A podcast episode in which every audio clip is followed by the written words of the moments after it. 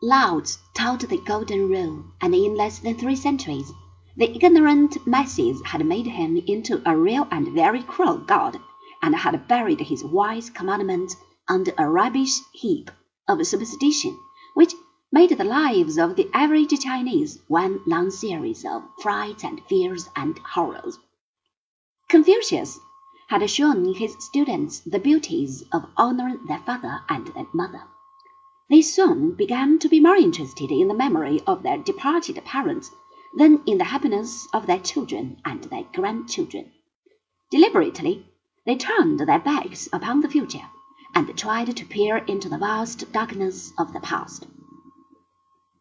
The worship of the ancestors became a positive religious system rather than disturb a cemetery situated upon the sunny and fertile side of a mountain. They would plant their rice and wheat upon the barren rocks of the other slope, where nothing could possibly grow, and they preferred hunger and famine to the desecration of the ancestral grave. At the same time, the wise words of Confucius never quite lost their hold upon the increasing millions of Eastern Asia.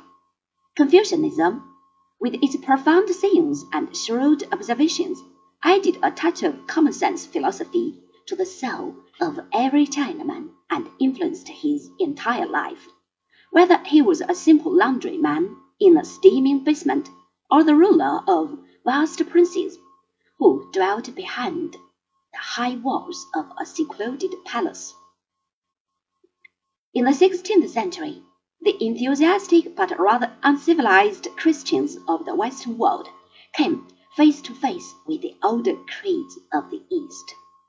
The early Spaniards and Portuguese looked upon the peaceful statues of Buddha and contemplated the venerable pictures of Confucius, and did not in the least know what to make of those worthy prophets with their faraway smile.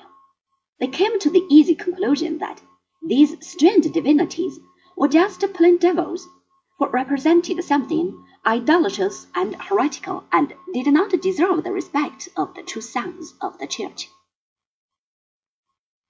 Wherever the spirit of Buddha or Confucius seemed to interfere with the trade in spices and silks, the Europeans attacked the evil influence with bullets and grape shot.